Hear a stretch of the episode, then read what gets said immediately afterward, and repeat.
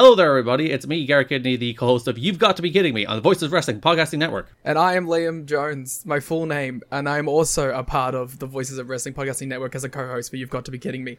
We are a TNA history podcast that covers TNA one month at a time. We cover all the drama, all the matches, all the Vince Russo nonsense you could ever want in your life. Have you you heard of TNA? I bet you have. But would it be funnier if two people made jokes over it the whole time? Probably. So if that sounds like fun to you, check it out on this very Voices of Wrestling podcasting network, and Liam will do bits and whatnot.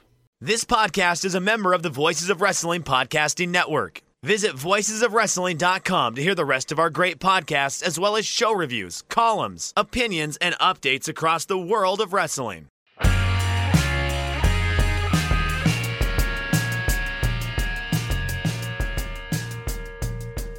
Kids, do you like professional wrestling? Wow, we like professional wrestling too. This is Shake Them Ropes. I am Jeff Hawkins. He is Chris Novembrino.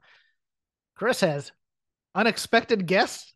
No, they, they were they were they were anticipated. I wasn't like blindsided by the arrival of my parents. They're in town because it's my birthday here on Sunday. Ah, Yeah. How, how um, old of a man are you, Chris? Oh goodness, If I can ask. thirty-seven. Oh, Uh, is- see, you're you're a yeah. young you're a young pup, my friend. yeah, no, I know. I'll be thirty-seven here on Sunday. I Exciting just shit. sound young. I don't. yeah. My and I look young. My voice is like an octave lower than than my body looks. Yeah, so that's uh, years of smoking have done that to you. you have you have the radio DJ bass voice now. Yeah. No, it's a there. It is. There it is. Yeah. A couple of decades of uh, salting and peppering of my uh, Oh. vocal cords there. I should have drank much earlier, and I could have gotten a job in radio. Hopefully, I, although my yeah, I didn't drink enough to damage my vocal cords. Unfortunately, I still have the kind of high nasally voice that. It's really weird that aesthetically we've all come around to the idea that we like the smoker's voice, that we think the smoker's voice is sexy. Yeah, uh, and and and can get you work. I remember that those were notes I got when I had I still you know I lived in the day of demo tape, so I was sending out my tapes to try and get a job in radio, which I thought was the pinnacle of show business for some reason was was playing records on on a, on a radio somewhere. I, I just wanted to be a sidekick or something on a morning show. That's all I really ever wanted, aspired to be at one time. And I'm like, yeah, you just you just don't have enough bass in your voice. I went, ah, how, how do I get that? ah, smoke six packs a day. Come back to me in three years, kid. Uh, so yeah, uh, they're in town. Uh, they they came by here uh, a little bit early. Uh, Like they like like I feel like all parents they get up way earlier than the rest of us. Got to beat the Eh. traffic. They were leaving from Amarillo. As as I'm sure we're all aware as American citizens, one of the most congested arteries in the entire country is that Amarillo to Al- Albuquerque stretch of I-40. Uh, there's there's just so much, so many people live on that highway. Uh, it it it could take years, uh, depending on what time of day you leave. Well, we discussed this. At any time your parents drive to come see you, they're always early. Always. I know. I knew I was in trouble when I I was not sleeping super well last night, and I was like up, whipped out my phone real quickly, as you do when you wake up in the middle of the night. You're just like, oh, did anyone text me? Like, because you know people do that all the time at three in the morning. All the good texts come in then, um, and then I pull out Instagram, and I'm on Instagram, and like all of us, I'm like looking at my story and seeing who looked at it, and I see that my mom has already gotten on there. Like, oh shit, she's they're gonna be here at like before noon. This this is how this is gonna go. I thought they were gonna be here like five, um, and I, I would have planned things slightly differently in, in that. Well, Uh, like when- for example, Jeff, I wouldn't have necessarily tried to close the bar down last night. No.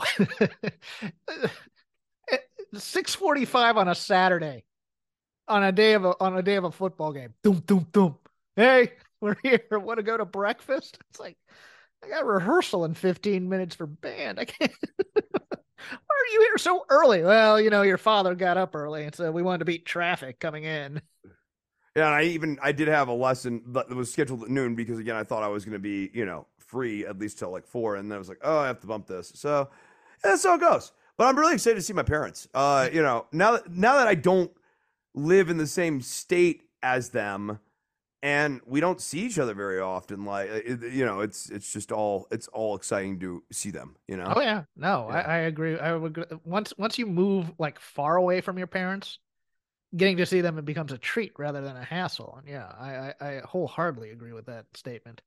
Yeah. So no, I it, it's been good, and uh, we have um I cleared out the whole weekend, spent time with them, and then next week I'm gonna teach lessons like during the evenings or whatever. But we'll still go out and do stuff during the day. And they got some friends out here that they're gonna visit too. I think we're gonna go and uh, check out the hot springs. Um, yeah, yeah. One of the best parts about New Mexico is there are many interesting natural water features. Whether you're talking about like the Blue Hole or like Jemez Springs or Ojo Caliente, like if you like chilling out in a watering hole of some sort, whether it's a hot spring or like the Blue Hole's just this like weird circulating underground. It's hard to explain. It's basically 60 feet in diameter and it's an underwater like spring or whatever and so the water in the blue hole actually cycles out completely every six hours Yeah, yeah. Where can I see the house where they cook the blue meth? um uh, on breaking bad uh, if you you know I, I don't know if you knew this jeff but that was filmed out here in albuquerque What? No, I- that's why I didn't make that joke at all. no i know I, so it's, it's it's a popular thing for people to like just like Yeah. bring up yeah like did you know this chris like no had no idea. No Jeff, clue. did you Jeff, did you know that things were filmed out in Los Angeles? Yes, I can show you different locales. Here's where the Vanderpump Rules brats live. If you want, eh, never mind. Uh, all right, all right, all right, one more like quick little anecdote from the week here. So I was at uh I was visiting my local dispensary and I was chatting with some of the people there. Um and this guy who who has also been a sales rep um was coming across the border from Canada back into the United States. He's a New Mexican resident. And he is coming across the border and he got stopped by US Border Patrol and detained for several hours because the underling agent learned on that day that there's in fact a state in the United States known as New Mexico, and that New Mexico is not in fact part of Mexico. Um, long story short on this this detention story, guys detained for like three hours trying to explain to him he lives in the state of New Mexico and that this is a New Mexico state driver's license. This border patrol agent could not get this through his brain. Finally, the supervisor comes in looks at the driver's license, puts his hands in his head, like, oh my God, looks at the guy, apologizes to him profusely, and then looks at the agent with the dude still in the room and goes, You are now going to go to Google and you are going to make me a list of five major cities in the state of New Mexico. Your tax dollars at work, people. I, I have jokes, and none of them are ones that wouldn't go over well with our audience. So I will continue. Top story attention must be paid. Rest in peace to the Iron Sheik, Sheiky baby! aka Khosrow Vaziri. Um, Dave Meltzer doing some excellent work this week with that uh, obituary. Going to read a little bit for you now and then discuss really, I think, how he shaped a lot of Gen X uh, wrestling fandom. Uh, or at least uh, affected it. Let's put it that way. Maybe not shaped it, but at least affected it. Uh, there, in many ways, the Iron Sheik was two completely different men. There was Khosrow Vaziri, a great amateur wrestler who lived a Spartan existence. He was known for his natural ripped physique from ridiculously hard training and a careful diet. Claimed he never had sex until he was 28. Claimed he never touched a drug until he was 35 when Jimmy Snuka talked him into smoking marijuana. The straight laced wrestler billed as an Olympic medalist from Iran was undercard technical wrestling babyface, who also never made any money from pro wrestling. And then there was the Iron Sheik, who was the opposite, a man synonymous with excesses in all facets of life, most notably drugs, but was but with the gimmick partially taken from the biggest drawing heel of previous decade, Ed the Sheik Farhat, and with the quote unquote luck of the Iranian hostage crisis taking place, he became the perfect heel to face every babyface that was being marketed as an American patriotic hero. The irony is that only a few years earlier, the man who embodied the anti American heel playing on xenophobia was actually the assistant wrestling coach of the U.S. Olympic Greco Roman team. Yeah, uh, Iron Sheik was a legit badass when he got into wrestling. He was part of that uh 1972 training class with for Verne Gagne that included Ric Flair, Greg Gagne, Jim Brunzell. Um, I'm forgetting somebody else. Very oh, Ken Patera. That class of badasses who got into professional wrestling. Uh, one anecdote being very, he, he thought drop kicks looked fake, and this got back to Verne. And so, in the middle of a grappling match, Verne threw a shoot drop kick that hit him right in the face, bloodied him up. Yeah, uh, Iron Sheik at least People need to throw drop kicks like that. That's what I need. I need more of that. I don't need anything off the top rope. I need a standing drop kick that looks like murder death. Yes. Yeah. Uh Iron Sheik for me, uh, interesting enough because he was really one of the first guys I ever saw in WWF. I had been, of course, a Croc- Crockett kid for years. I watched the first couple WrestleManias on tape, and one of the first things I saw was Sheik and Volkov versus Rotunda and Windham. You know, he's doing the saluting thing while Volkov is singing the Soviet national anthem, you know, USA Patui, USSR number one, all that other stuff. Also, for for kids of my generation, really the guy who exposed kayfabe in many ways because he was caught in a car with Jim Duggan. Uh, they were speeding, but they had been getting high and Sheik had cocaine on him as well, and they were in a program together at the same time. So when this came to news, everybody's like, "Oh man, pro wrestling's fake? What?" That kind of thing. Um, I both respect and feel sorry for the Iron Sheik in many ways because he he was a bodyguard for the Shah of Iran. Uh,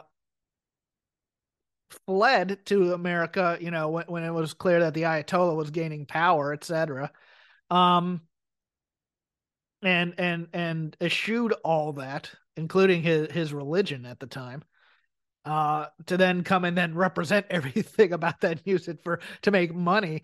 But man, his demons when he became a drug addict and, and things like that and got bloated and stopped working out, you felt bad for him then. And then his daughter got murdered in 2003, I think, and that just broke him. And then these two guys who basically gave him his second life, but also were just using him for money. That that whole Howard Stern Iron Sheik thing, I have complicated thoughts about that, Chris, because it definitely was him playing up things like saying anti-Semitic stuff and racist stuff and homophobic stuff basically to to create a presence on which he can then make money mostly because he spent all his money on drugs as a younger man. But i mean but he also gained fame from that too and actually mm. kept himself relevant in some way. So you kind of can't knock the hustle at the same time. Uh, it's like it's kind of like a blood money hustle though yeah. Tra- yeah, yeah you know I, I i get it i get it and it's like shock jockey, and like, uh, dude, you would especially routinely see him. He he would break the I will, you know, do your woman. I, you know, that that the whole break your I'm, back I'm, and make you humble. right. I'm trying to like even like do an impression of that iteration of the Sheik that would be like, you know, within the rules of what we usually do this show, and it's hard. Um, mm-hmm. but you know, you'd see him break it and be like, "Ah, oh, but not your wife," because I have tremendous respect for her. Like, just, like which, which would almost make things funnier, because uh, you could see, like, you know, ever so often he even he'd be aware of like, okay, like, what the fuck am I, or what am I doing right now? Like, what is yeah. coming out of my mouth? Yeah. He was also he was also, of course, the uh the transition champion between Bob Backlund and the start of Hulkamania. Th- this to me is like when I think of his wrestling career, obviously I think of the Hulk Hogan thing, but I also think of the way they got the belt off of Backlund onto Sheik and how much Backlund resented losing the title in that manner to Sheik. The whole Arnold Skaaland thing. Yeah, I mean, Vince gonna Vince, number one. Number two, I mean Backlund was mid. I love him as Mr. Backlund in the 90s, but like 1980s Bob Backlund, mid. Mid. Very mid. Also, you know, we had this guy with the big personality over here in Hulk Hogan, the new I mean, and Vince loves his new toy syndrome. You you you and I both know that he's always loved that. So it shouldn't be surprising that that you know, as he wanted to get away from, you know, oh the the popular grapplers of the day, you know, oh I had Bruno and I had, you know, superstar Graham and and and Backlund and and and our baby faces who were you know, middling personalities, but well liked and really well respected for their athleticism, those types of things, as opposed to big garish characters that I can then, you know, market and, and really go for the bombasticness of professional wrestling and really turn it into a spectacle, which is really what Vince's goal was all along. It shouldn't shock anybody either. But I mean, and and Sheik is just perfect because foreign heel slash big heel versus Hulk became the template for the Hulkamania run, be it Stud, Bundy, you know, uh, foreign menace of the week, Yokozuna, what have you. And uh, boy, all and the other thing I just remember is is now that I've gone back and watched, like I've watched some of the '70s stuff, and he was amazing. He's, I mean, he was he was dry as as as as sand in terms of personality, but he was an amazing athlete prior to the Iron Sheik iteration. But I also just remember that last run in WCW where he just couldn't do anything. And and he was just there for a check along with like the junkyard dog. Oh, well, dude, when when his knees went, it, it you felt so bad for him because you could just tell he was in tremendous pain, moving around to any degree like any bending whatsoever of those the, knees. The gimmick battle royal at, at WrestleMania 17. Oh, also, goodness. Where he could, Goodness. where you knew he wasn't going over that top rope because he couldn't take a bump, but he still couldn't move worth a darn either. Um, always also also amazing to me that both Duggan and Sheik eventually got into Vince's good graces again. I think Duggan even in less than a year. I mean, when that story got exposed, Vince McMahon read them the riot act at, at, while for them, exposing for exposing kayfabe. For really exposing quick. the business. Yeah, right, right. It was about exposing the business. It had nothing to do with the cocaine. had nothing to do with the drugs. Yeah. Boys need their candy, you know, all that other stuff. But, but yeah, yeah, yeah. You're not you're not embarrassing us because of the drugs. You're embarrassing us because you're traveling together. That's the real off, Shiki. I'm very worried about your mental state, and I want to make sure that this problem of yours doesn't go any further. I think it's important for me right now to take you guys off the road for a few months. Said Vince McMahon never. It's still amazing to me that they brought back Iron Sheik as an Iraqi sympathizer. Too. Yeah, right when they when they repackaged him as was Colonel Mustafa. I, I was like Colonel Mustafa, right? Yeah, yeah. He's Colonel Mustafa under Sergeant Slaughter. We're gonna take the Iranian. I couldn't remember if he was Admiral Adnan or if he was Mustafa. No, the Adnan was um uh, Sheik Adnan Al-Kaissie. Okay. from World Class, I believe, or the AWA, one of those two. I mean, Slaughter's still the Slaughter's still the most amazing one of those. Take this guy who's been an American patriot all these years and use the invasion of Kuwait to get cheap heel heat on him. Oh, just an Uh. amazing trip triple. it, it, it is it's that fine line between clever and stupid where it, it, it unfortunately arced to stupid but like theoretically slaughter and the iron sheik finally aligning would have been a an amazing heel moment like the mega powers only for heels Yeah, it could have been done it could have Yeah. been done in a really interesting Well, you kind of had it with with Sheik and, and Volkov being managed first by Blassie and then eventually by Slick when Blassie kind of aged out of the role. Uh, oh, xenophobia! How I miss you in professional wrestling sometimes. I the the foreign menaces when everybody who was an enemy of America had to be a chief. I'm not saying we need to go all the way back to Nazis necessarily. did love that imperium segment though Oh, oh, I keep thinking they're gonna bring in Tozawa into that gimmick just to complete the entire Axis powers. Oh man, yeah, Sheik is a complicated legacy, um, a hard life. Uh, you know, part of the entire rock and wrestling thing. He was turned into a children's cartoon, which is amazing on its own level. Along with Piper and Volkov and Giant and He has a very fun cameo appearance on Kenny versus Spenny. Oh, Uh, I've heard of this, but I've never watched. Yes, yeah. I know the who is who is a better professional wrestler episode is where he appears. so if you guys are like looking for a tie on or tie in, go to YouTube. Uh, Hotz has all of the old Kenny versus Spennies up on his YouTube channel in like 4K.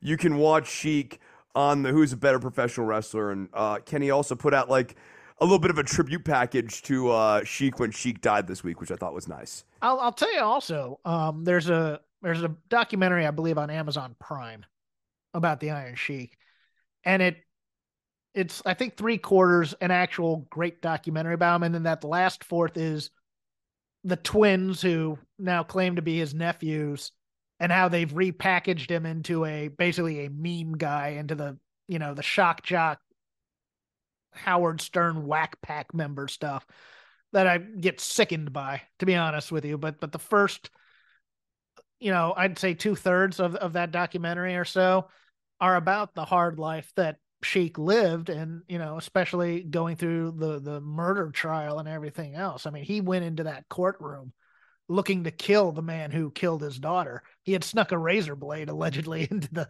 courtroom in his mouth like an old school carny and was ready to go after him. But yeah, uh, no, rest in peace to the Iron Sheik.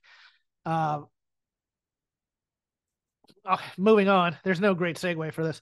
Uh, the top two matches for new uh, for AEW's Forbidden Door have been announced. Brian Danielson versus Okada and Will Ospreay versus Kenny Omega. I need to give flowers where due. I thought both announcements of this via video package were quite well done uh, this past week, as opposed to last year's builds, which was announce the match and then, oh, look, Okada's here the week before the pay per view. They're actually taking some care here, Chris, and doing a bit of a build, which I like. That's for me. Yeah. I I also like Did I catch you go to the kitchen? Yeah, you, you actually did. You like uh, I was like I was grabbing I was like I'm gonna grab my coffee before Hawkins finishes this sentence, and then I didn't beat the clock. And like, here's the thing about live radio, people: we don't do it. We actually pre-tape, but then we don't really edit, so it's almost the same thing. And, and sometimes you just miss these spots. You you blow a spot here. One day I'm just you're just gonna fall asleep while I'm giving an intro. All right, that that's entirely on you, wouldn't it be? Oh, true. Yeah, you, you gotta you gotta you gotta nail these intros. You So- gotta so come in need- hot. So I do. I need to repeat that, or did you No, actually I, I had the, I had the headphones on. I just stepped. I, I stepped. I wasn't using my microphone voice. Okay. Uh, Danielson and Okada. I think that the build for this um, is much better. I actually I think putting Danielson on commentary every week has been a strong characterization move for Blackpool Combat Club, and commentary seems to be a very comfortable place for Danielson to get his character's message across. And I think you know the more Danielson can build up the importance of Blackpool Combat Club putting Okada's pelt on the wall, so to speak. I, I think that that only makes the intrigue for this match greater. Um, and I think Danielson needs to, on commentary as he's building it up further, just continue to talk about how impressive Okada is, which is why it's going to be so impressive when he beats him. I liked that they're basically keeping them separate for right now. Number one, and but having the Chaos versus Black Blackpool Combat Club match go on. Yes. While while while Danielson also says, "Can you believe these are the kinds of guys that uh, Okada hangs out with?" I also think it helps Okada in some ways. I have been told by a New Japan watcher who um who who informed me of this. Okada's kind of going through a slow heel turn right now, in that he's getting tired of his chaos allies in some ways. Um, like I believe they they included Tanahashi in a six man group with him and Ishii, and he didn't want to team with uh him. He's he's smacking around some young boys that are in chaos. He he's slowly going heel, and that this defeat may then, in fact, help accelerate that process. So I'm I'm liking the layers to this, but I mean mostly I just liked I liked that video package they showed at Dominion and they reshowed it on Dynamite. They're putting in some effort. I dig that. And of course, Ospreay Omega, that story kind of tells itself. I'm really Um, glad you gave me that context though on the slow heel turn thing because I don't necessarily trust that I would get that on TV, and that might be a hard one to get across on TV without giving away the game. I You don't what I think they need it on on the Forbidden Door pay per view. I think it's mostly. I think there'll be fallout from the loss, and then then he'll turn heel on on a New Japan show. I don't think it's it's necessarily needed, but they may. Well, see, I would say from a business standpoint, it is because what's your your business? If you're New Japan, you want to get these American AEW fans who are your best bet of su- subbing back up to go. Oh, something's happened with Okada. It's not the, it's not the same old Okada anymore. So I, I actually think that this theoretically could be a really good piece of business for both companies, um, and, and build a little bit of intrigue around the storyline if you present it the right way. But I, I openly admit on this one, a little tricky because you just don't want to give away the game too much. hmm Uh, the only other surprise coming out of Dominion was the G1 uh pools were announced, and the only AEW talent that will be on the G1 will be Eddie Kingston. Thoughts? Uh, this will be exciting for Kingston. Yes, that's that's pretty much Uh, that is yeah, my I- thought. I am good, good for Eddie. Uh, I'm not necessarily Yeah, I'm going through the bracket right now and circling all the Kingston versus whoever matches that I can't wait to watch and making sure I have those appointments on my calendar with links. I am a fan of Kingston the character. I am a huge fan of Eddie. I am a huge fan of Eddie Kingston the brawler. Eddie Kingston, the Japanese, um, uh, how how how will I put this? The guy who wants to do Japanese style matches. Yeah, Ed- Eddie Kingston, the Kawada cosplay guy. Yes, thank I don't you. vibe on so much. I don't vibe on so much. No, that that's per.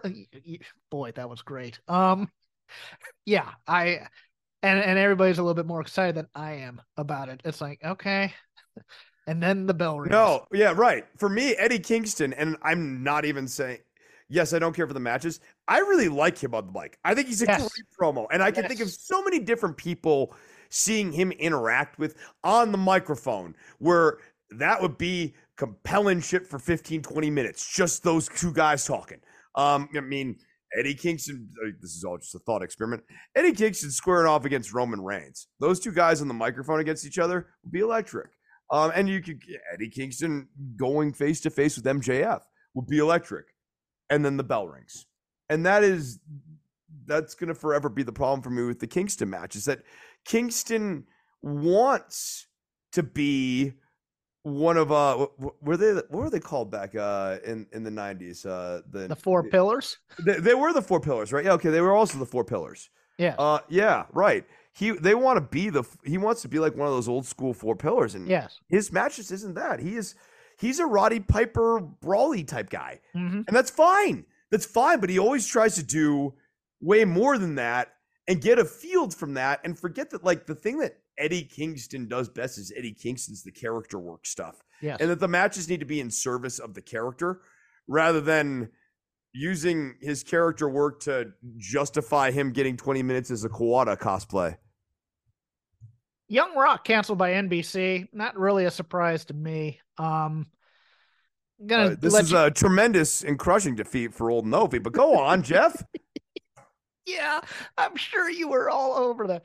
Well, I'm actually, a little banged up right now. No, it's fine. one of my former students was on on that show playing um, Lars Anderson. So I was, you know, I was very happy for him. But that production budget was was overblown because of the deal they originally made with The Rock to get that show on there. And so once they moved it to Fridays, the point was to get rid of it.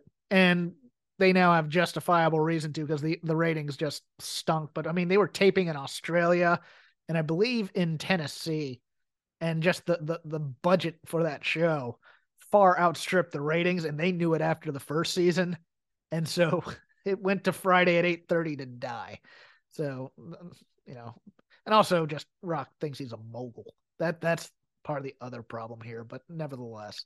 Yeah, Rock's a little bit of a declining star. You and I were mm-hmm. chatting about this before we got on the air, and he in my opinion, what Rock's been trying to do with his brand is trying to make himself like a Snoop Dogg type character, Yes. where it's it's like Snoop is now like a lifestyle. It's not even about like you know his appearances on Dr. Dre's The Chronic or they were so far beyond that. And The Rock just isn't that. He's a wrestler who turned into a successful actor, but like people still ultimately think of The Rock as if you smell what The Rock is cooking. Like- Yes, like, yeah, and- they think of his 90 hits. And er, and and every movie he must play the Rock. Right, Black Adam, right. he's playing the Rock. You know, pretty much, or, he's trying to show range, but he's not. I mean, he- he's more brand than actor, and I think that's always been the problem with the Rock. and, and that's but- actually hurt his acting career too. To Yes. point, like, like the, his his seeming uninterest in expanding out his acting range, and he's now had twenty years to do this, right? Like, it's I mean, yeah, okay, make some big cash in movies early on, but like he made Scorpion King, he got paid, he had time in the, in the late aughts and the early 2010s to do the indie film and you try you know do do all those things that sort of expand your range and make you a better actor Well, the, Um, the and- and funny never thing is, the, the first role that got him notoriety was a, in a dramatic performance, so to speak. Um, it, it was in that Get Shorty uh sequel, where he was playing a he was playing a, a homosexual bodyguard, and everybody, oh, look at his range, look at how great he is, etc. And then he used that to parlay that to do bad Disney films that he top lined that didn't make any money, and then action movies that didn't go anywhere, and then eventually he he he'd start making real money attaching himself to things with already existing IP slash Q rating. But it was never really the rock that made the money on those things. That that's the funny thing that people don't get. Like like I mean he he he he's a great number two on the marquee. He is. He's a great number two on the marquee, but when he top lines things, would, would you say he's the guy who works with the guy Yes, he's the guy who works with the guy. That's a, no, that's exactly correct to me. Or he works with the franchise, or he works with, you know, the remake that has and i some. think i think the industry has kind of sniffed that out on him too yes, yes, Yeah, that that's that's his other big problem is that like at you know, initially it was a very savvy plan, you know, as you're trying to build your brand, hit yourself to established franchises or you know, big companies like Disney or whatever, do those, kind of use those to raise your star, but at some point with that star, you've got to be able to lead the thing. Young Rock was like some like one of like one of the few experiments that Dwayne's sort of done that's sort of like, you know, using the star of Dwayne Johnson itself and even then he it's like you know he's sort of in it and sort of not Eh, eh, you know he's never he's never done it You know what he's become? He's Yeah. become Gene Simmons. it what iteration The ki- the Kiss Army, the Kiss this. You can buy the Kiss. You can buy the Rock this. You can buy the Rock that. You can buy the Rock Tequila. You can do the Rock TV show. yeah oh, you yeah. do yeah, all that stuff. Um, okay, which the okay, yeah, this is the one I want. Uh, Collision, the new AEW product is will be now shown in Canada. The bad news, it will be shown on TSN Plus, not standard TSN, kind of like the ESPN Plus app. Uh, this does not help Canadian sales in any ways, which are lagging somewhat. the The debut at the uh, at the United Center is is strong, of course, because Chicago is Punkland, but the next few weeks, tickets are lagging there, Chris. i mean that's not that's not a tremendous surprise the, the, the way the way they have been rolling out collision is not maximally inspiring. No. um, no, there and Khan has to be aware that he's creating a meaningful rift inside of his audience too. Like, I mean, it's not hard to see it where it's like there are people who still, if they don't love CM Punk, like CM Punk doesn't offend them. I would be like in the camp of like, I, I don't know that I love him. I, I think I think he doesn't offend me, and I certainly would watch him again. Um, and then there are people who like hate the guy's effing guts, never want to see him on their TV screen again. And so like what Khan's sort of doing is agonizing them in this weird way right now. Like they are legitimately not enthusiastic to hear this guy's in the main event. Mm-hmm. You know, and I, boy, does that not bode well for the show. Yeah, and I I- am. that's what I'm actually say. shocked that Collision is on at eight and not six Eastern. Uh, I was legitimately shocked about that. It is going to get crushed come fall if it lasts that long Yeah. with, with whatever the prime time college football game is, which always does monster ratings. That that'll be interesting. Uh, I'll end with this in the news seg- segment. SmackDown did a monster number last Friday. Uh, three million viewers at the end watching that Bloodline segment, 0.73. And just to lead us into the lazy river, I thought that was a tremendous piece of business. That entire thing. I know, I know that there are some AEW hardcores who are like, eh, cinema, whatever. Oh, look at look at how trans or how transparent this entire angle is. Blah blah blah. I thought it was great for one reason and one reason only. Well, not one reason only, Wait, but wait, are people watching wrestling to solve murder mysteries? is this like is this like murder mysteries for second graders that y'all are trying to watch here? I, I'm, I'm very confused by that take. no, please expound. I, I don't have a problem with a storyline in professional wrestling Yes. being somewhat transparent. Um, in- in particular, when, when we say transparent, Everything has to be the usual suspects. And oh my god, he was Uh, Keyser Soze, guys are so sad, right? Yeah, like which no, I figured so- out actually 20 minutes into the film, but nevertheless, you can just have properly motivated characters whose reactions are fairly easy to anticipate. Like, okay, you're watching that SmackDown segment. You, if you understand Solo Sikoa's character well enough, know that he is not quite there emotionally yet to turn on Roman Reigns right. and and they've done a really nice job selling that story. And so when he turns on Jimmy, I knew that was coming, but it didn't. I wasn't like, oh man, like like I don't, you know, uh, this What? oh man, this is so. and, and I'm taking this in the vacuum of this story's long and in the tooth, and in the tooth, and it should have ended in April for me. Like, like we, we should have wrapped this thing in in WrestleMania, but we've already talked about that multiple times now. So watching this thing as a piece of business, I like that I basically knew where this was going, and, and the whole point in that thing is was the will he or won't he with Jey Uso, and building that up, and I I just thought they did a really nice job with this, and Jimmy for his part, um, we've been critical about the slightly confused characterization of like Jimmy and Jey should be seeing this slightly invert like like Jey should be in Jimmy's role and Jimmy should be in Jey's role. But it all works. And I thought Jimmy for his part did a really nice job in the performance. I Like, thought Jey did a great job too. Yes. because you've now been watching him, and he's made his bed, and every time it's like, why do I have to lie in this bed with these idiots? Every time it's just like, okay, things will be better now. Things will be better. Oh my God, they're getting worse. And you can just see the look on his face of things getting worse and how much he hates it. And how it, it the only I was looking for a uh I was looking for a pop culture parallel, and the only one I could come up with on the fly was if you've ever watched um, the Steven Soderbergh movie Out of Sight, based on the Elmore Leonard uh, book of the same name. Steve Zahn is just this small time hood, and then he gets involved with guys who actually kill people and stuff.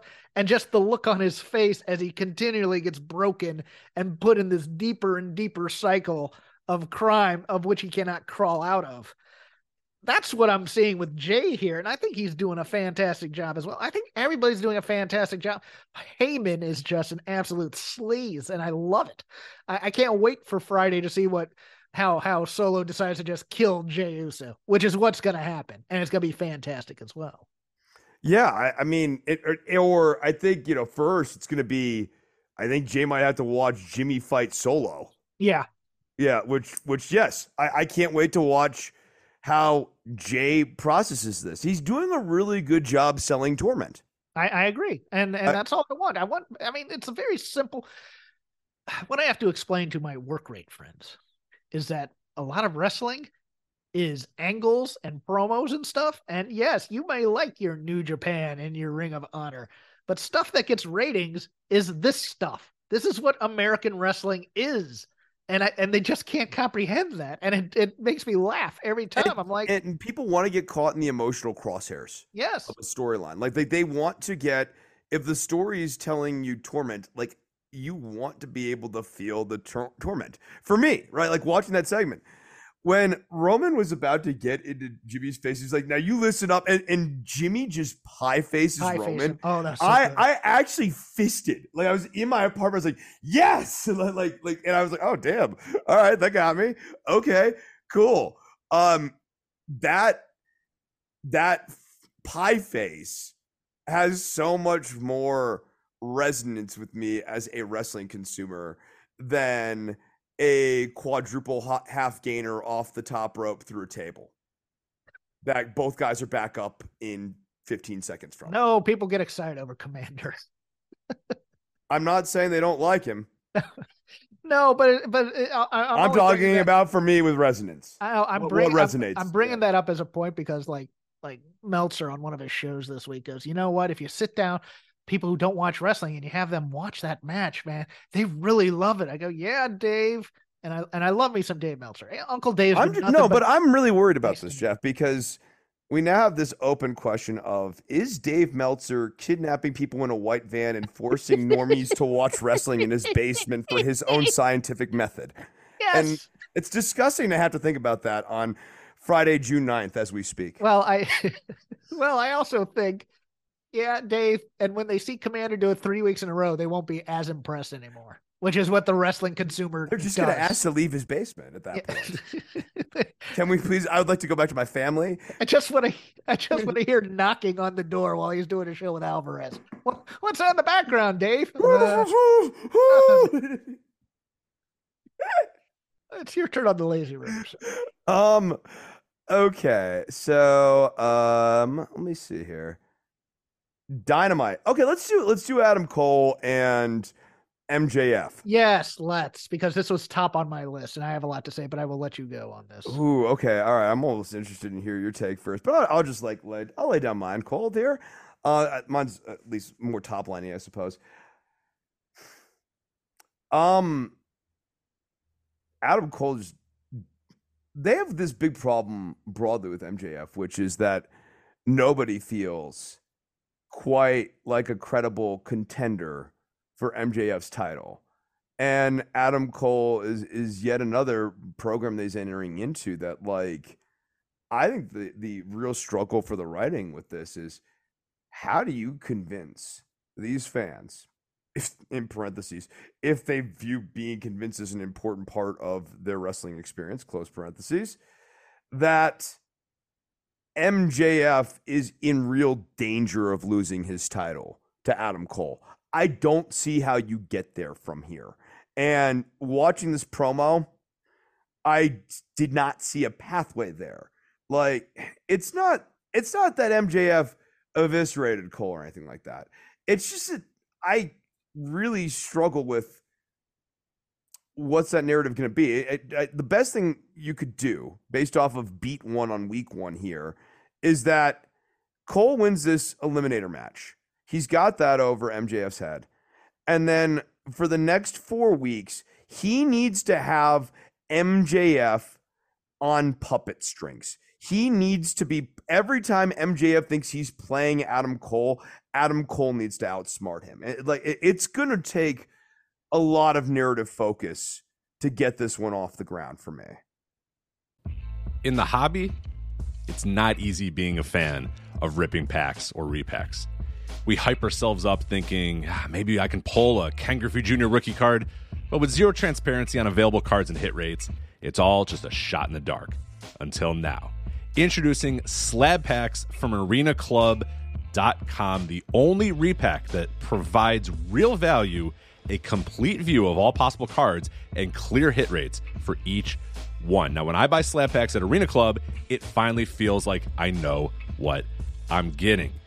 I was able to open an Arena Club slab pack, and and I'll be honest, it was a lot better than what you normally do. Say you go to a card show and there's a random innocuous brown bag of cards, and yeah, you can open it and look, it's going to be junk. You're you you know what I mean? Like you know what you're probably going to get in those. Maybe you find that fun.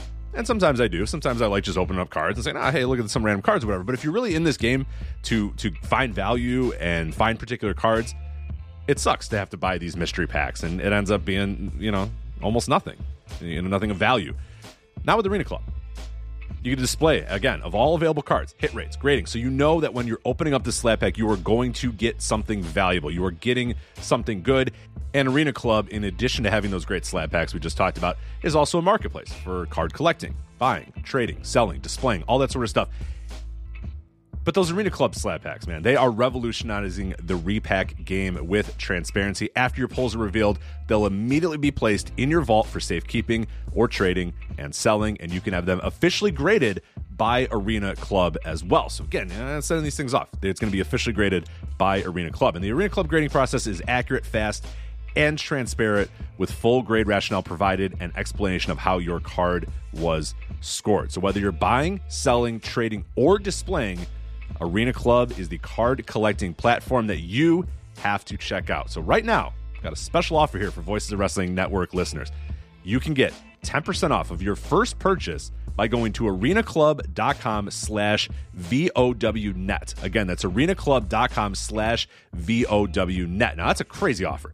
That's 10% off a $400 slab pack. $40 off right there. 10% off your first purchase. No matter what that purchase is, 10% off. Again, that's arenaclub.com slash VOWnet, arenaclub.com slash VOWnet for 10% off your first purchase on Arena Club. And we thank them for sponsoring the Voice of Wrestling Podcast Network.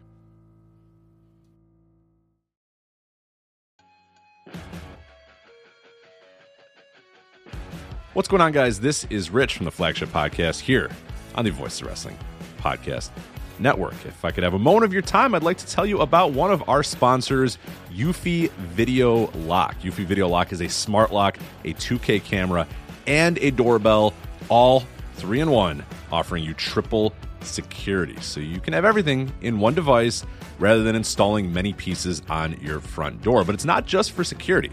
The Eufy Video Lock is also for convenience. No more concerns about losing keys, and you can assign passwords to your family members and see them coming back home via the integrated cameras. Some other great features we love about the Eufy Video Lock is it is easy to install and set up with just a Phillips screwdriver, no drilling required. Keyless entry, no more fumbling for keys when your hands are full. You never have to worry about kids losing keys or passing among renters. You also have 0.3 second, 0.3 second fingerprint recognition and one second unlocking. Again, 0.3 seconds, it's going to recognize your fingerprints, and in one second, it's going to unlock. And with the AI self learning chip embedded, the more you use it, the more accurate it will be. Also, no battery anxiety. You have a rechargeable battery in there that could last around four months, and you will get a low battery notification before it runs out. Uh, passcode unlocking a remote control with a 2K clear sight, see who's at your door, and control from anywhere through the Eufy app. With enhanced night vision, you can have optimized view even in the evening. You can also secure your package delivery by view and two way audio. And then, best of all, no monthly fee. A bunch of other brands out there are going to charge you a monthly fee. You have your recordings locally, and you never have to pay for storage. Customer service, Eufy's got you handled as well. They are on standby for you 24 7 so you can enjoy a worry free experience with an 18 month warranty, all backed by their professional customer service team. Contact them anytime by telephone, email, or live chat. Personally, as a homeowner, I love my Eufy video lock. I have the ability to see what's going on when I'm not home, when packages have has arrived, and, and really the thing I love the most about it, the ease of being able to lock and unlock my doors without having to fumble with my keys and reach in my pocket or wait, no crap, they're in my backpack, all that sort of stuff. All this is happening while my dogs are barking at me. You know what? Not anymore with the Eufy video lock. I touch it, 0.3 second fingerprint recognition, one second, doors unlocked. Much, much easier. So if you want to jump on board with Eufy Video Lock, search Eufy Video Lock. That is E U F Y Video Lock. Again, that's Eufy Video Lock. E U F Y Video Lock. Or visit eufyofficial.com slash video lock to see how you can gain complete control of your door.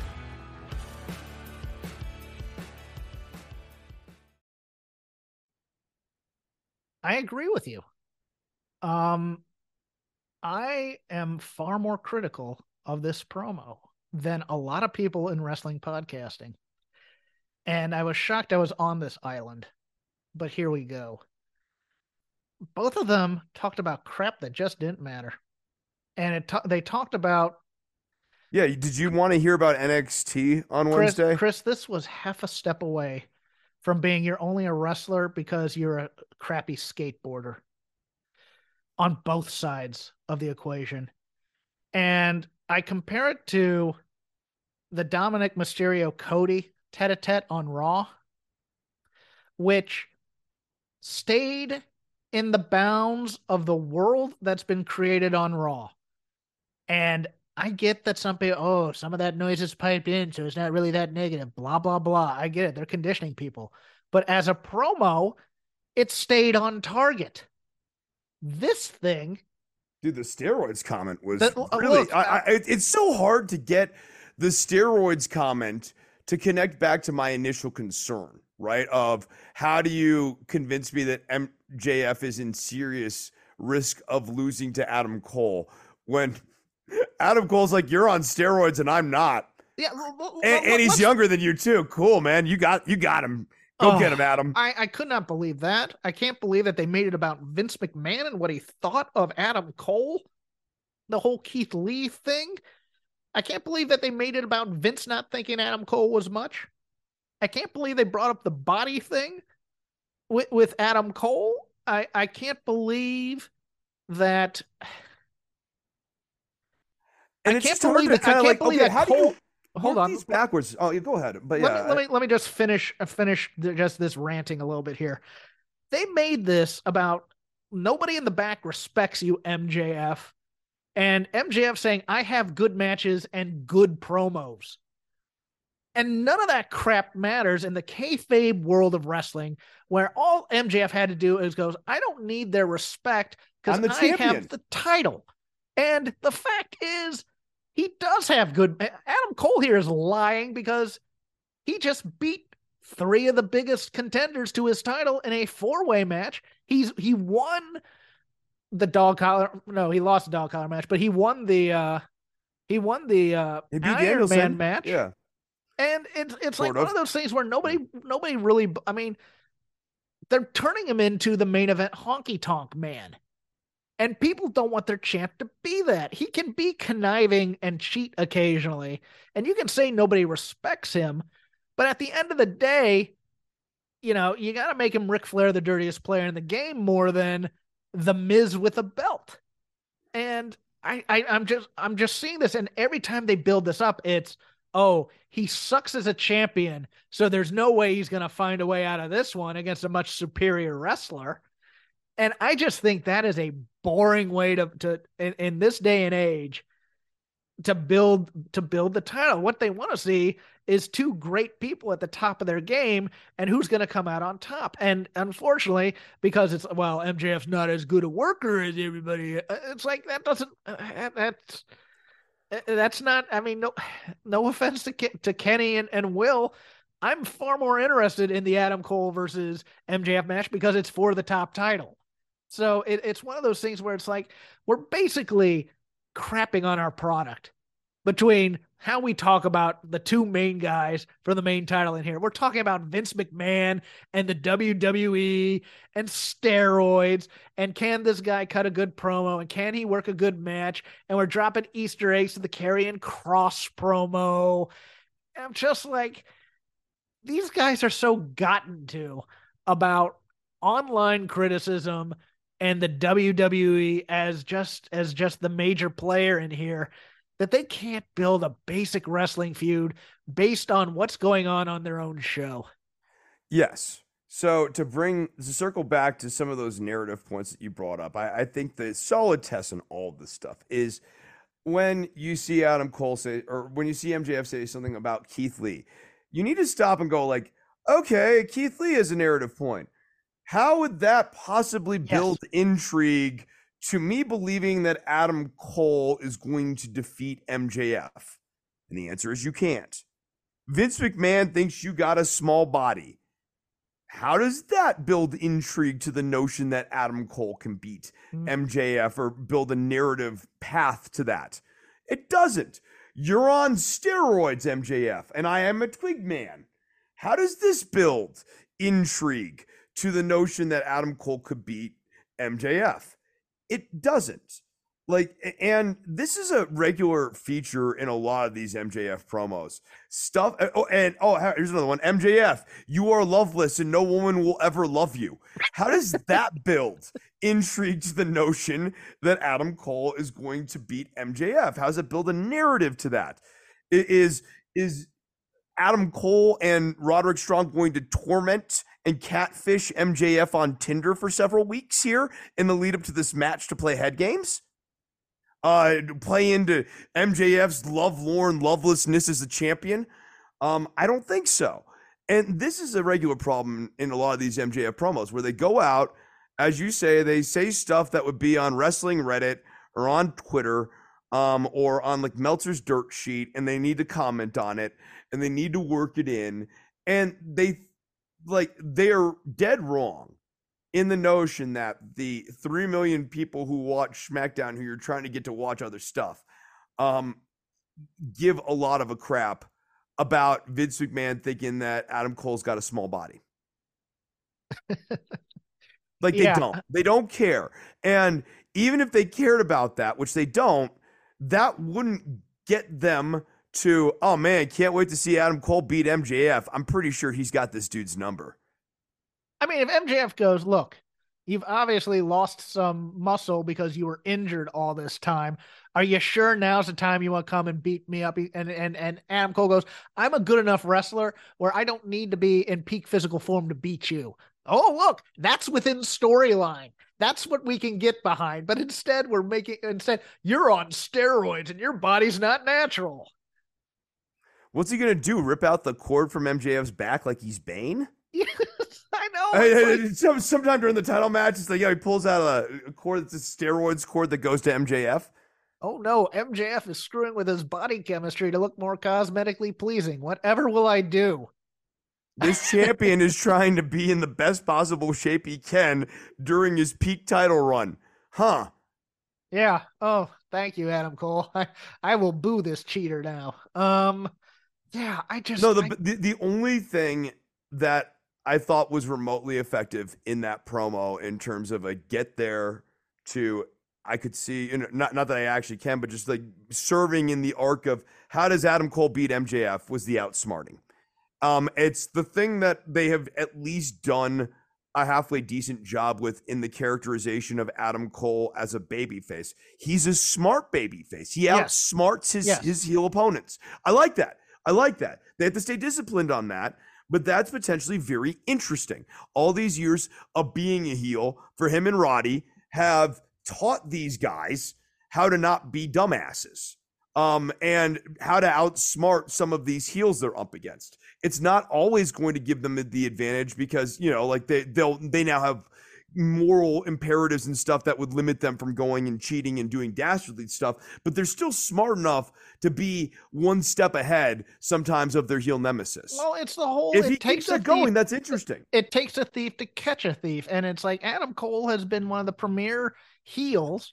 Even if we have some criticisms about his promos, uh, you know, that he has like one and that's it. But I mean, in He's terms like of his two matches, but yeah, I, yeah, and in terms of his NXT style, but he has been the premier heel, so he should be able, he should know all the tricks of the trade to be able to get MJF, you know, hot and bothered. That that's that's the appeal of him as a kind of a cocky baby face here. So yes, that's exactly what I want, and yeah, they should continue with that in this feud. And it's just him, him sitting there and just getting I, I did like the uh was it the uh oh the the the the, the Game Boy uh the, the line about the video games was smart. I, I liked that. It was a, it was a fun little cut down line. The problem is we then continued into Vince McMahon didn't see much in you, so that means you. Can... But then again, it's like the video games line. Okay, how does that get us there? I don't know. You're, they, you're correct they, on that. They just like to say hot potato stuff um, but they don't necessarily think about what all these little like hot zingers are getting you. Yeah. And in a lot of cases, they don't get you much of anything, or they don't connect together or federate federate together in a way that's particularly useful. And they're they're thinking three beats ahead of everybody else here, thinking that everybody's going to get mad that you're mentioning all the see Vince McMahon didn't see anything in you, but we, the AEW collective, no, that's not true. He's one of the best wrestlers in the world, and we like him a lot. You know that kind of thing, and you're just like, no, what you're saying is H is that you think he sucks, and the other company thinks he sucks, and I, you're expecting then the crowd to get this crowd swell of that's not true. Vince McMahon was wrong, and you got them going. Well, maybe he's right he is frail. He is small. Maybe he should have been a manager of Keith Lee, kind of a thing.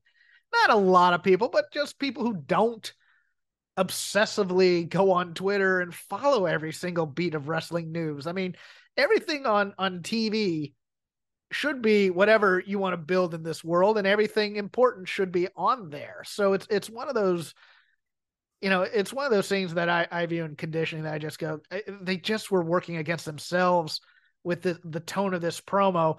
And I know that there are other podcasts out here that are going to tell me how wrong I am, but they're all in the bubble. I'm, I'm looking at it this from somebody who, who, you know, is looking at this as a TV show and, and thinking, and Mr. White, you can't act. what? Where did that come from? that kind of a thing. So you're, yeah. you're watching The Simpsons, and like Homer real quickly tells some character that they're poorly written. yeah. hey, Apu you used to be voiced by a white man. I just don't think you're a very good weekly character for this show. Yeah, I think you're problematic. Cowabunga, dude. uh, I, I I took a lot of your your bit there, so I'll let you go next. Um, no, I mean I did. I, the, the Adam Cole one was was like the the big thing from Dynamite. Um, what else on here? Um, uh, I think. I mean, I see where the Jack Perry and Hook thing is going. Makes sense. Um, Ricky Starks and Jay White's like the feud that just won't end, huh? Oh, it's so it, funny it, that they're using every Ricky... week. I somehow manage to care less. They're using Ricky Starks to get Jay White to CM Punk. That's what's fascinating to me. It's like, if I'm Ricky Starks, I'm friggin' livid, man. Like, what this, am I getting out of any of this? This really is idiotic. It, it's it's idiotic to cannibalize Ricky Starks to build up Jay White as a challenger to CM Punk when you could just airdrop them on Collision, the show that, let's be real, about 400,000 people on average are going to watch. I'm, I'm kind of here for the Gunns being part of the Bullet Club. Yes. Yes. I, I, think that that would be a strong move since we're not. Gonna... Except that it, it, just like further lower rents that entire faction. Like, well, like, yeah, I mean, it does, but your value but, on this faction keeps dropping. Is all. Well, your your alternative is we're going to re repackage the firm, which it seems we have already even though Ethan Page is now with Matt Hardy, he's going to be teaming with his old mates in the firm. I just, yeah, I, I find that uh, weird. I, will I'll, uh, I'll do a certain program, uh, like just as a wrap on AEW for me. Certain programs are somewhat coherent on this show, but then you like look at a group like the firm, and you're like, what the hell are these guys doing, and what have they been doing for like literally months? well, let me give some flowers to Dynamite if we're moving away from that because I really liked the Swerve Strickland Orange Cassidy match. Yeah, for sure, for sure. I, and, and we were talking about this before the show. You're like, guess who's going to be on the G1? And I, I actually, I was only half joking when I said Swerve Strickland. Like, I didn't think he was actually going to be on there. But if you're asking me who would actually be a guy I would legitimately be interested in seeing in the G1 have his style of match against that roster, Strickland. I like him a lot. Uh, I, I always have. And I think Cassidy is continuing to do really good stuff. And I think there were little things that I liked just in the in to bookend this match. I liked that the mogul affiliates were out there for Swerve to then go to the ring. And it was just kind of uh, you know, it was kind of Nana and Swerve just walking, but through the gates of agony and and Brian Cage. And then I really just like the simplicity of the beatdown after the match there aren't enough stables that just do a simple punch kick, trying to just stomp a mud hole into a guy after after a, a thing to just just take out their frustrations that they didn't win, as opposed to doing moves and stuff. I just like the simple beatdown of Orange Cassidy after this match. I, I but the match itself was just sublime. I, I absolutely ad- Orange Cassidy. They have their formula. They may be running it into the ground a bit with an Orange Cassidy match every week, where he just gets demolished even further. And then But this somehow, is such a more interesting formula than what they were doing with him, and it's a really nice evolution of the character. and the ending was clever, where Swerve tries to grab the the tights, and then Orange Cassidy immediately grabs the tights right back.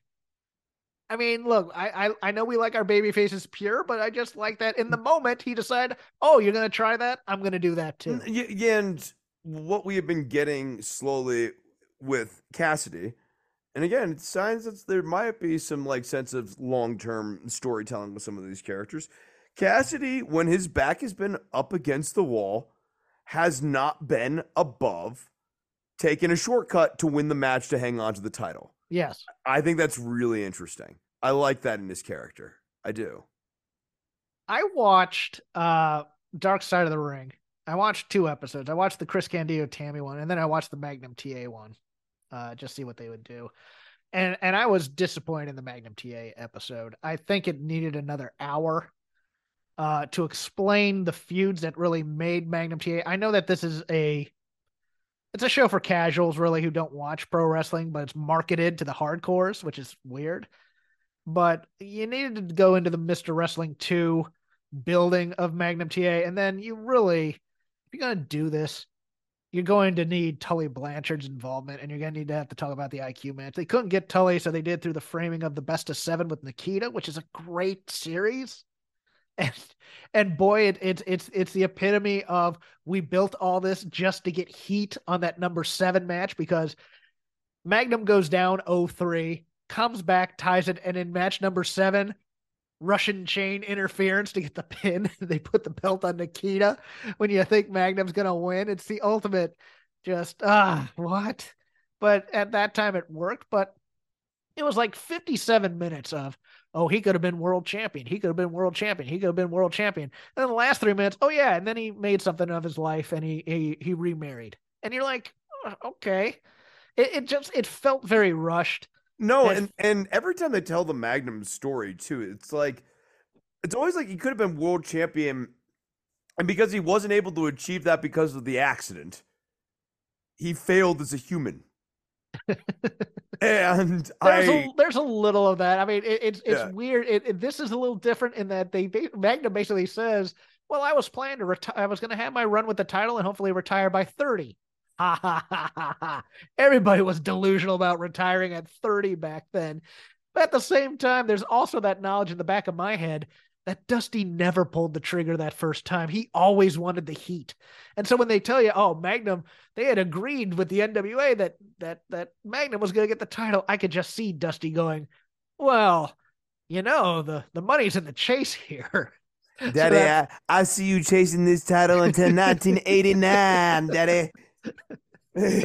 I I am still convinced that Vince would have eventually poached Magnum. I I do. I think because eh, everybody everybody that Dusty pissed off went up and had a run with Vince at some point. So I just assume Magnum would have as well. Uh, your turn, sir.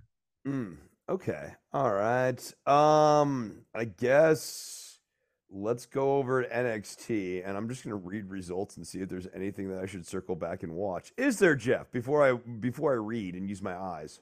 There was some amazingly bad stuff on this paper on this show. Uh, I Baron. Corbin fights Trick Williams. I'm reading. yes. Um, Mm. there was a lot of main roster also ran involvement on this show as well. Uh, the best feud going right now, Chris. You're not on Twitter, so you can't watch any of this. But there's a uh, there's an account called at Chef Reactions where he judges people who cook food.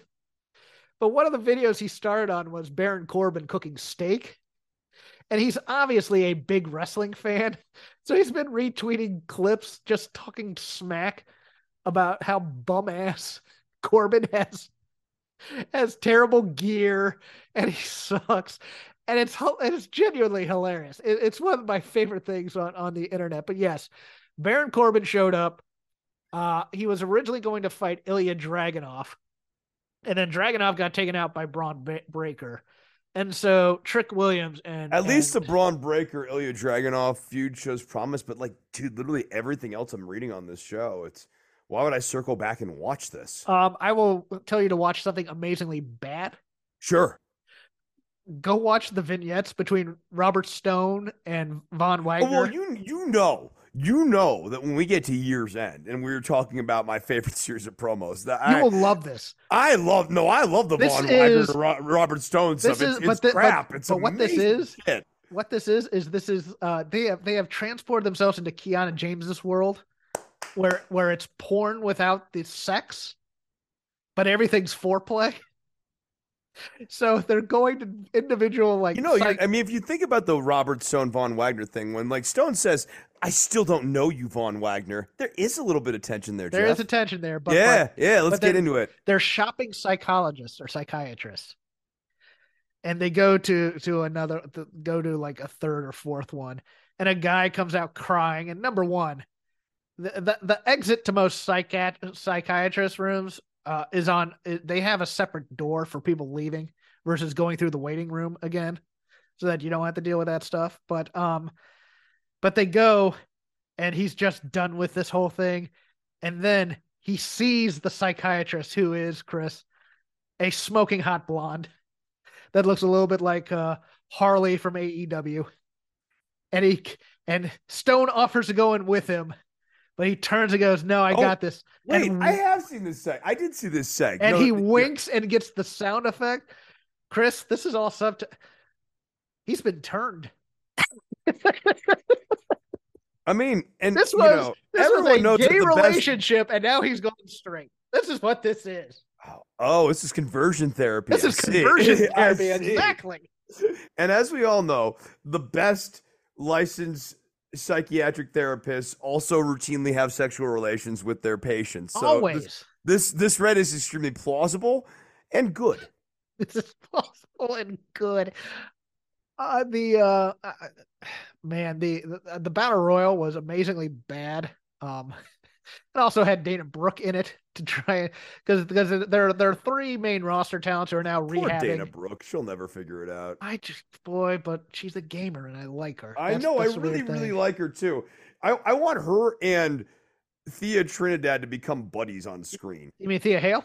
Yeah, Thea Hale. They just they get and, and like as, they, as opposed yeah. to I don't I don't think uh Thea Trinidad, who is I believe isn't Thea Trinidad the same as uh, Zelina Vega? Oh, I thought that was I thought that was Thea Hale, and they changed her name. Or no, no, no, no, no. Thea Trinidad is somebody else. Thea Trin- Oh. okay, uh, never mind. But uh, we'll, we'll skip it. No, that would be great too. I because look, I'm I'm going to say this, Chris. I love Thea Hale. I, I, I do don't think she's much yeah. of a wrestler, but she is an amazing gimmick. She is just. I mean, and I say this every week because she is just over the top, but always on. And they they brought out the uh, the Cavinder twins, who are two of their big NIL uh, license people. They they are legit millionaires because they're hot blonde, mediocre basketball skills, but they're hot and blonde twins who do TikTok videos and stuff uh, to to carry her on the shoulder. So I think they may be coming a part of Chase U, even though they haven't started officially training with the WWE yet. Uh, but yes, uh, Thea Hale and T- Tiffany Stratton will be amazing promos. I think in in more ways than one, and not necessarily good. Uh, but to get back to my point, uh, yeah, and, and Mustafa Ali made his debut on NXT. This is not helping the show get back to the good old days. No, it's not. I'm sorry. I like I like Mustafa Ali, but like when you see Baron Corbin on this show as much as you are seeing it, you are either thinking you're watching a retro episode from literally 10 years ago now when he was on it, or you are looking at the show and going, "Man, what the hell happened to NXT?" Uh, I am surprised you did not focus on Dabba-Kato losing to Scrypts. Well, I, this is a setback for my man, obviously, but I, I feel like the rebuild's gonna hold him in good stead he lost to Scrypts. Yeah, but that's because Scrypts is more powerful now than ever before. Now that he's found the power of friendship with Axiom, it's reasonable. The power of friendship. Yeah, you know, Dabba used to have a friend. Where is that stooge Apollo Crews now? Left him for dead. a stooge. Oh, Oh my god. Uh yeah, that was great. But yeah, NXT was uh was dreadful. Um, no, it, it, it's it's tough. Like you know, when, when we do like the full recap here, Dynamite for me is the one program to maybe the shock of some listeners. It's the one program that I basically mostly watch, unless there's like a dead segment or whatever that I don't care about. I put that on, watch the whole episode, no problem.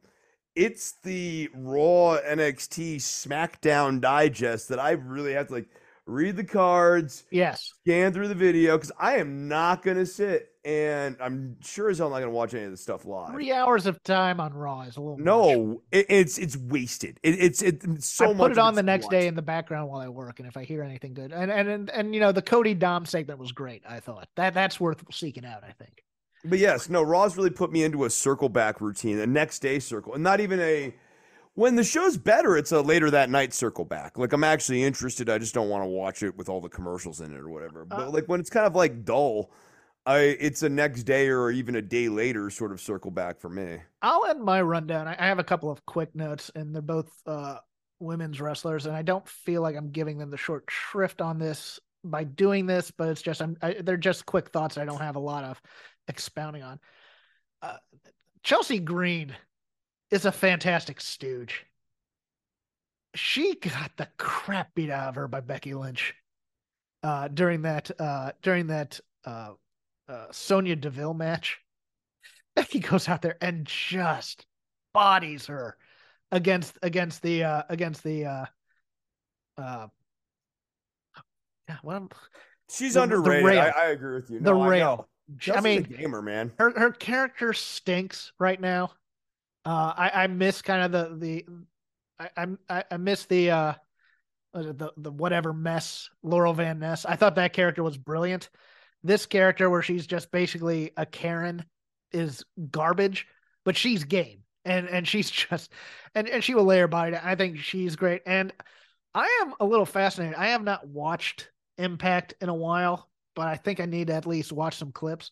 Uh, Rosemary is no longer Rosemary. She is now coming out as Courtney Rush without the uh, without the war paint and everything. And I'm kind of interested in that because I have I've been a big Rosemary fan for years. I, I think she is someone who deserved a run on, at one of the two other companies and never got there. I've seen her. I've watched her just give her body up in small indie shows like Rise.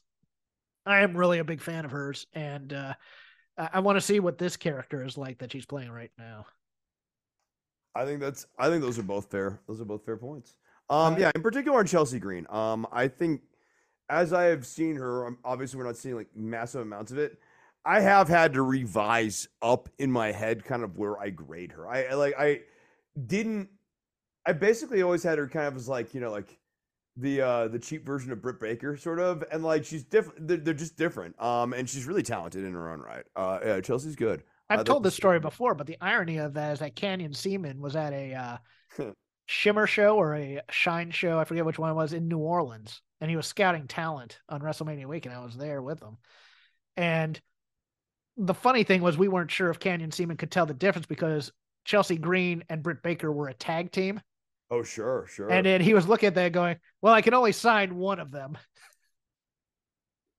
and this was this was uh this it's like why do I need both of these twins? I mean, we were almost convinced that he thought they were twins. Uh, Uh, yeah, so um, yeah, so you had two Brits or two Chelseas, depending on what you thought of, and then they go, well, we only have the budget for one, so we're gonna sign Chelsea, type of a thing. Uh, anything else? no, that's all I got. Okay, cool. Then let's wrap that up. Uh, you can follow me on the Twitter at CrapGame13. You can follow just the show at Shake Them Ropes. Uh, I update that as episodes drop. Chris uh, has eschewed Twitter for eternity, or at least for now, and is only on the. Eternity. No, uh, you'll be back. No, I won't. It's a dying website run by a madman who's an egomaniac and has serious divorce energy. I'm good. He's on Instagram, which is not at all run by a madman. no, Mark divorce energy. Zuckerberg. No, Mark Zuckerberg has felt human at various points in his life. This is Jeff. This is no, it is. He's. I. I heard him. Yeah, I, I, I've heard him talk about how something hurt him once because at the time he was human. Let me get and and that outro. moments like that really yeah that's a real thing and moments like that really resonate with me jeff they do Big divorce energy. At D-O-C-T-O-R underscore N-O-V. We are part of Voices of Wrestling Network uh, podcast for every of you. Um, the flagship with Joe and Rich, music of the mat with our friend Andrew Rich, the good, the bad, the hungy, open the voice gate, whatever your wrestling needs. Uh, oddly enough, a second Voices of Wrestling Fight Game Media crossover this week as Joe came over to my neighborhood and started talking to uh, Mike and JD on their show over there. I am on the Fight Game Media Network every Wednesday, $5 a month. I do hot takes on Dynamite about 20 minutes after the show ends, and it gets released about an hour and a half after the show ends with Paul Fontaine. That's called The Dynamite Show. Clever marketing there. Patreon.com slash Fight Game Media. Chris does things like music and guitar lessons and Zuckerberg eulogy. yeah, no. I, as we know, I, I, run the Mark Zuckerberg fan account on Instagram. Be sure that bad boy a follow. Um, if you want to hear me rant about something other than politics, or I'm sorry, other than wrestling this week, I actually did for the first time in like 10 and a half months. The last one was in August of last year. An episode of Don't Worry About the Government of sorts. I don't know if it's fully coming back. So this is like kind of like a limited run sort of thing here. If you go to patreon.com slash DWATG, it's free to all. You can go and listen to it there. I, I mean, at this point, if it the show was going to come back, I would need to build a web page or have a web page built, and I'd have to. Like, I thought you were gonna do a Falwell thing or Swagger thing where it's like, I need no, no, no, people. No, no, no, no, no. I, I'm saying like the the web page no, we talked about this the last time it came up on the on at the tail end here in the plugs. Like the web page is lapsed. I mean, I I would need, and you sent me a link to some, or somebody reached out and said they would help me out. Yeah, they're still right. interested. Yeah, someone they're still interested. I'd love to have their help because yeah, no, I mean, I'll find them. Yeah, the show, the show. I mean, like right now, it's just basically going to be up on Patreon. Um, it's kind of a limited run thing. I don't, you know, I'm going back. People miss the show. I'm still going back and forth on how much I actually like how interested I am in getting back into politics podcasting. But I will say I did 90 minutes, uh, 30 on kind of like the last 10 months or so of my life, and then 30 on sort of my broad takes, like philosophically on politics, and then a little bit of current events and stuff. So there's no like no like hard headlines or anything. It's it's uh basically if you ever wanted to know what my takes broadly were on things, not like a specific issue like you know, so and so's been indicted. What do you think about that? There's nothing like that on this show. This, this is much more like, uh, well, when you think about politics, Chris, what does that mean? I sort of lay out some of those views on patreon.com slash DWATG. Um, if you are interested in the Jimi Hendrix camp, uh, that will be starting this coming Friday here, uh, running four weeks. I will be doing there. It's $20 or 25 a class. Um, they're two hours a piece and you can get the video of them archivally as well. So if you want that, reach out to me on Instagram. And of course, you can always get guitar lessons. And I'm 37 and I'm the greatest. Hey everybody, my name is Jesse Collins, and I want to tell you all about my show, the Gentleman's Wrestling Podcast, here on the Voices of Wrestling Podcast Network. On the Gentleman's Wrestling Podcast, we do a thorough analysis on the biggest issues and trends within the pro wrestling industry. We talk a lot about pro wrestling media, we talk a lot about fan culture and wrestling's place within general pop culture, and we talk about the broader influences that are shaping the way we discuss and analyze the pro wrestling industry. We've had some of the brightest minds in the pro wrestling intelligentsia on the show, including WrestleNomics host Brandon Thurston, both Rich Kraetsch and Joe Lanza from the Flagship Wrestling Podcast, Trevor Dame from the Through the Years podcast, and a whole lot more. This isn't a show for hot takes. It's not a show recapping the latest episode of television. This is a show focusing on the biggest topics in pro wrestling and doing a deep dive on the real stories behind the surface level analysis you might find elsewhere. The Gentleman's Wrestling Podcast is available wherever you get your podcasts, and we'd really appreciate it if you gave us a try. Thanks.